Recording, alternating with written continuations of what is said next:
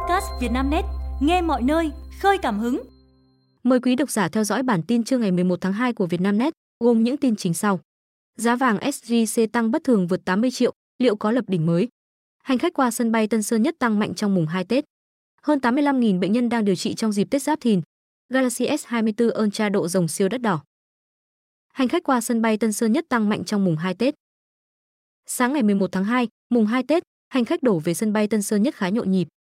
Hầu hết hành khách chọn điểm đến ở các thành phố lớn có những khu vui chơi, du lịch như Đà Lạt, Nha Trang, Phú Quốc, Quy Nhơn, Đà Nẵng, Hà Nội, Hải Phòng.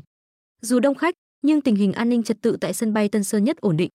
Anh Trần Bình Thành, ngụ quận Gò Vấp, thành phố Hồ Chí Minh cho biết, hôm nay gia đình anh đi Nha Trang để du xuân.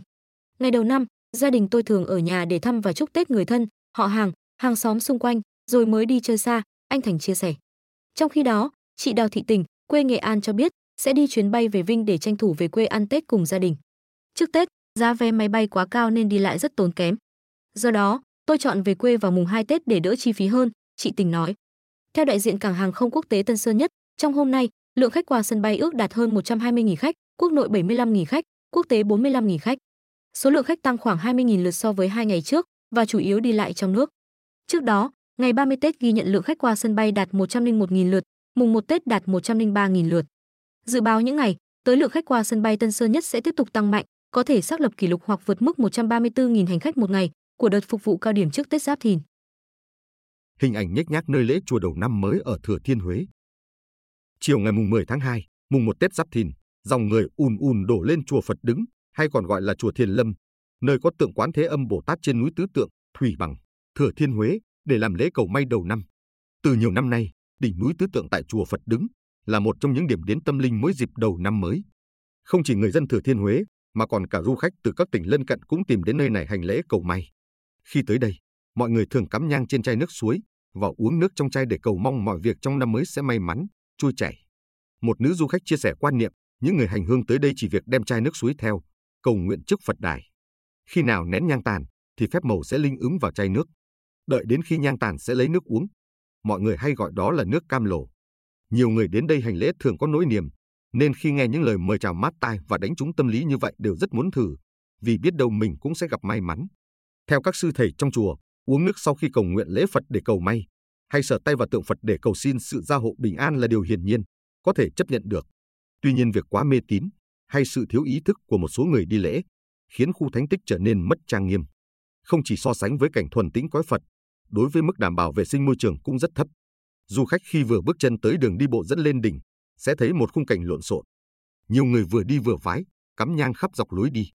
Những du khách lần đầu đến đây thường không hiểu vì sao người ta làm vậy, nhưng cũng bắt chước làm theo khiến dọc lối lên đỉnh tượng Phật ngập nhang, khói bay mịt mù. Dù nhà chùa đã bố trí một đỉnh đồng để thắp nhang, nhiều người vẫn cắm vào các trụ cây dưới chân tượng Phật.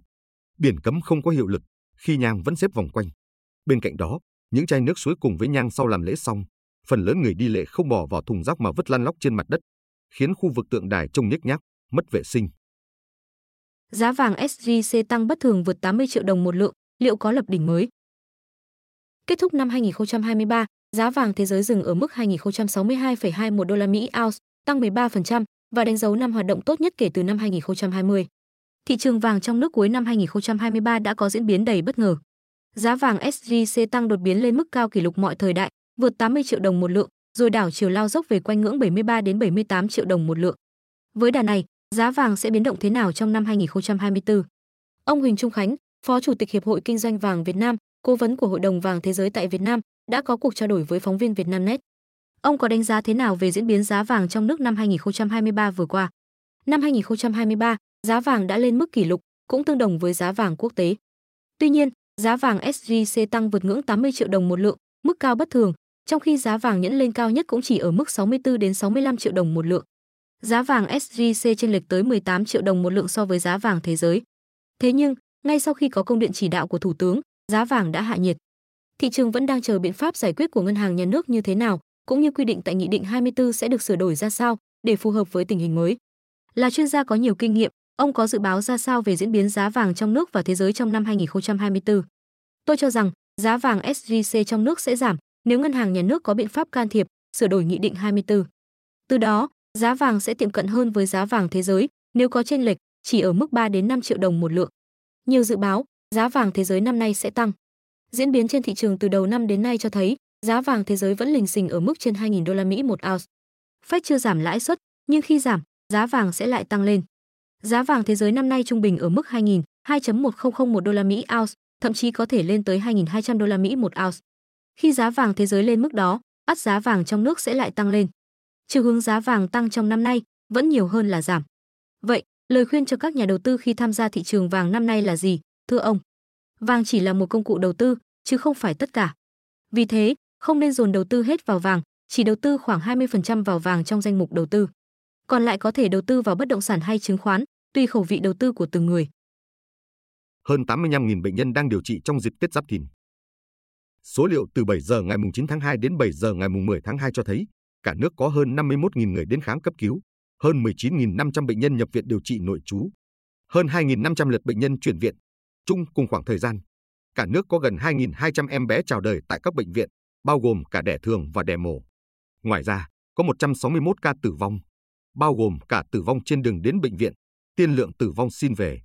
Liên quan đến tình hình khám cấp cứu tai nạn, nghi liên quan đến giao thông, Bộ Y tế cho biết hiện có hơn 6.100 ca đang điều trị tại bệnh viện, tăng hơn 900 ca so với số liệu báo cáo trong ngày 30 Tết. Trong 24 giờ, từ 7 giờ sáng 30 Tết đến 7 giờ sáng mùng 1 Tết, có hơn 3.700 ca khám, cấp cứu, nghi liên quan đến giao thông, giảm 1.500 ca so với số liệu báo cáo ngày 30 Tết.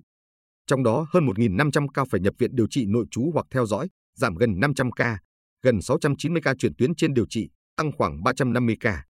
Chiều mùng 1 Tết, Ủy ban An toàn Giao thông Quốc gia cho biết, trong ngày cả nước xảy ra 78 vụ tai nạn giao thông, khiến 35 người chết, 66 người bị thương. So với ngày 9 tháng 2, tăng 7 vụ, tăng 5 người chết, tăng 11 người bị thương. Về tai nạn do pháo nổ, chất nổ, từ 7 giờ sáng 30 Tết đến 7 giờ sáng mùng 1 Tết, có 280 trường hợp khám, cấp cứu, trong đó 163 trường hợp phải nhập viện điều trị, không có trường hợp tử vong. Trong khi đó, với tai nạn do vũ khí, vật liệu nổ tự chế khác, có 36 trường hợp khám, cấp cứu, trong đó có 9 ca phải nhập viện điều trị, một người tử vong. Thứ trưởng Y tế Lê Đức Luận cho biết, ngành cơ bản đã chuẩn bị và cung ứng đủ thuốc phục vụ khám chữa bệnh và phòng chống dịch bệnh, phục vụ cho nhân dân. Tính đến 12 giờ ngày 10 tháng 2, Bộ Y tế không nhận được thông tin phản ánh về thiếu thuốc, tăng giá thuốc, ông Luận cho biết. Tết 2024, nhu cầu nhắn tin, gọi điện của người dùng di động tăng cao. Dịp Tết Nguyên đán 2024, dự kiến có gần 700 lễ hội, sự kiện trên toàn quốc, tương đương với năm 2023. Tuy nhiên, số lượng điểm bắn pháo hoa giao thừa tăng gần 20% là một thách thức lớn cho các lực lượng kỹ thuật. Trong bối cảnh đó, nhờ sự chuẩn bị kỹ càng các phương án dự phòng, kết hợp với việc triển khai nhiều công nghệ mới, các nhà mạng di động đã không còn để xảy ra tình trạng nghẽn mạng đêm giao thừa. Theo VNPT, với sự chuẩn bị một cách chủ động và chu đáo của toàn bộ các đơn vị trong VNPT trên khắp cả nước, tình hình mạng viễn thông đêm 30 tháng Chạp đến dạng sáng ngày mùng 1 Tết âm lịch hoạt động ổn định, lưu lượng được lưu thoát tốt tại thời điểm giao thừa. Trong đó, tất cả điểm lễ hội, sự kiện chào mừng năm mới cùng 84 địa điểm bắn pháo hoa trên toàn quốc, miền Bắc 50 điểm, miền Nam 25 điểm và miền Trung 9 điểm, vẫn đảm bảo chất lượng trải nghiệm tốt cho người dùng. Ghi nhận của VNPT cho thấy, lưu lượng trung bình các trạm phục vụ lễ hội bắn pháo hoa tại một số khu vực trung tâm thành phố như Hồ Gươm, Hồ Tây Hà Nội, đường Hoa Nguyễn Huệ thành phố Hồ Chí Minh, cầu Nguyễn Văn Trỗi, Đà Nẵng tăng khoảng 200%, 300% so với ngày thường. Hiệu suất tải sử dụng các trạm trung tâm có tăng cao và gây nghẽn đột biến một số điểm so với ngày thường, tải sử dụng khoảng 90%. Tuy nhiên, với việc VNPT đã bổ sung thêm xe phát sóng lưu động, hoạt động của mạng lưới vẫn đảm bảo chất lượng. Trong đêm 30 Tết, lưu lượng thoại toàn mạng VNPT giảm 9,6% so với Tết năm 2023. Tổng dung lượng data trong ngày 30 Tết so với cùng kỳ năm trước tăng 11,72%. Khai phá kho vàng xanh 1,1 triệu tấn. Nằm trong top đầu các quốc gia sản xuất, Việt Nam sở hữu kho vàng xanh với sản lượng 1,1 triệu tấn một năm. Những búp trẻ non được chế biến thành nhiều sản phẩm trà thượng hạng, giá đắt như vàng ròng. Theo đó, Việt Nam hiện đứng thứ 5 về diện tích trồng chè và thứ 6 trong bảng xếp hạng về sản lượng chè trên toàn thế giới. Đáng chú ý, nước ta có những rừng chè cổ thụ hàng vài trăm năm, cho đến cả nghìn tuổi, những vùng trồng chè đặc sản chất lượng cao. Từ những đại ngàn chè cổ và những vùng chè đặc sản, cho ra nhiều loại trà quý có giá đắt như vàng ròng. Ví như vùng Tân Cương, Thái Nguyên, bà con hái phần búp nhỏ nhất trên cây chè để làm trà đinh. Thông thường, trẻ sẽ được hái theo phương thức một tôm hai lá, thì trà đinh chỉ lấy một phần trong nón tôm, bé như hạt gạo. Với hương thơm, vị ngọt, độ xanh trong hấp dẫn, giá cho mỗi cân trà đinh thượng hạng lên tới 6 triệu đồng. Vào các dịp Tết Nguyên đán, thứ trà vàng dòng này thường cháy hàng. Tương tự, để thưởng thức chén trà trắng trong, giới mê trà phải chi ra 5 đến 10 triệu đồng một kg bạch trà. Đây là loại trà được khai thác trên những cây trẻ san tuyết cổ thụ, vài trăm cho đến hàng nghìn năm tuổi. Trà khi nhấp ngụm đầu tiên có vị chát nhẹ, nhấp ngụm thứ hai cảm nhận hương vị dịu dần, đến ngụm thứ ba bắt đầu chuyển ngọt dịu, sâu lắng. Hồng trà san tuyết có giá bán lên tới 10 triệu đồng một kg, cũng là loại trà tinh hoa nhất của những cây trẻ san tuyết cổ thụ. Đó chính là phần búp trà non nhất, được bao bọc bởi một lớp lông mao màu trắng, nhằm bảo vệ nó khỏi các điều kiện khí hậu khắc nghiệt của vùng núi cao. Khi lên men và sấy khô hồng trà, lớp lông mao trên nó chuyển thành màu nâu đỏ. Thậm chí, sản phẩm thập trà Long Đỉnh lấy cảm hứng từ vẻ đẹp hoang sơ và hương vị tinh khiết của 10 đỉnh núi trà danh tiếng tại Việt Nam như Suối Giàng, Tà Sùa, Phìn Hồ, có giá lên tới 25 triệu đồng một bánh. Chia sẻ với phóng viên Việt Nam Net, ông Trần Thế Cường, giám đốc công ty cổ phần Tam Thất Hà Giang, doanh nghiệp chế biến và phân phối trà cao cấp, cho biết các sản phẩm trà san tuyết, bạch trà đều cháy hàng từ giữa tháng 12 âm lịch. Chiếc Galaxy S24 Ultra độ rồng siêu đất đỏ. Caviar, một thương hiệu xa xỉ nổi tiếng, chuyên độ các sản phẩm của Apple và Samsung, vừa ra mắt bộ sưu tập mới mang tên Era of Dragon, kỷ nguyên rồng, cho mẫu Samsung Galaxy S24 Ultra. Bộ sưu tập Galaxy S24 Ultra Era of Dragon được giới thiệu trên trang web của hãng Caviar, có sự pha trộn giữa truyền thống và công nghệ, đạt đến độ tinh xảo và sang trọng. Sản phẩm nổi bật trong bộ sưu tập là mẫu Samsung S24 Ultra Ion, có giá 15.000 đô la Mỹ, khoảng 366 triệu đồng. Samsung Galaxy S24 Ultra Ion nổi bật với thân bằng titan với lớp phủ PVD màu đen, gợi nhớ đến những chiếc đồng hồ Thụy Sĩ cao cấp. Điểm nổi bật nhất là các chi tiết trang trí phù điêu hình rồng bằng vàng 24 carat và máy cơ CVR LT3350A Turbulent, cơ chế lên dây cót thủ công tinh xảo với 19 chân kính đá quý. Ngoài hình rồng, Galaxy S24 Ultra Ion còn có 3 ngôi sao kim cương ở mặt lưng, phía dưới là vòng tròn hoàng đạo, thể hiện sự pha trộn giữa văn hóa phương Đông và phương Tây, phù hợp với chiến lược toàn cầu của Samsung.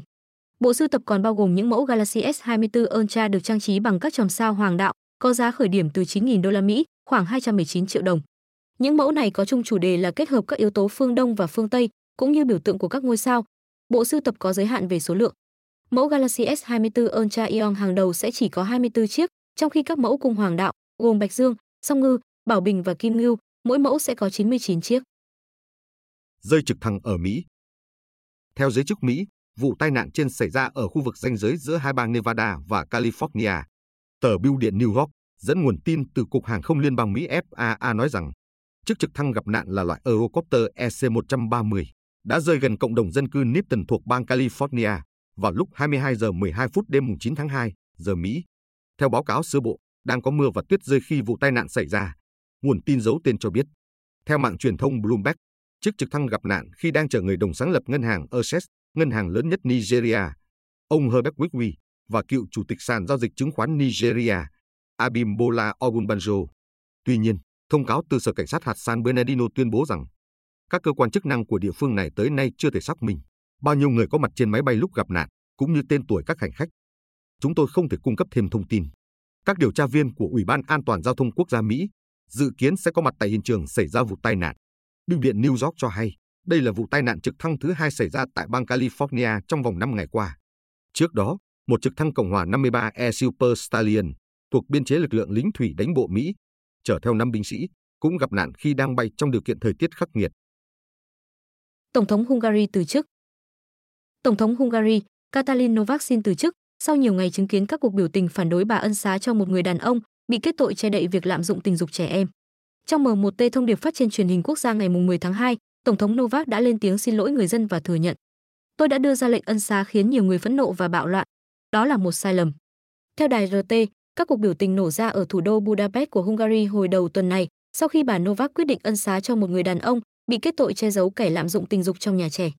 Người đàn ông này đã nhận bản án 3 năm tù giam vào năm 2018 vì gây áp lực buộc người dân có con học tại một nhà trẻ công phải rút lại cáo buộc lạm dụng tình dục, chống giám đốc cơ sở. Viên giám đốc nhà trẻ, người bị kết tội lạm dụng tình dục ít nhất 10 trẻ em từ năm 2004 đến 2016, đã phải lĩnh án 8 năm tù giam. Bà Novak đã ban hành lệnh ân xá tháng 4 năm ngoái trước chuyến thăm Hungary của giáo hoàng Francis, nhưng gần đây công chúng mới biết đến quyết định này. Cựu Bộ trưởng Tư pháp Judith Vaga, người đồng ký lệnh ân xá với Tổng thống Novak, đã xin từ chức nghị sĩ. Trong một bài đăng trên Facebook hôm 10 tháng 2, chính khách này cũng tiết lộ có ý định rút khỏi chính trường. Bà Novak là người phụ nữ đầu tiên và cũng là người trẻ nhất từng giữ chức vụ tổng thống trong lịch sử nước này khi nhậm chức hồi năm 2022. Quý độc giả vừa nghe bản tin podcast thời sự tổng hợp trưa ngày 11 tháng 2 của Vietnamnet, được thể hiện qua giọng đọc AI của VB. Bản tin được phát sóng hàng ngày lúc 12 giờ trưa. Mời quý vị và các bạn chú ý theo dõi.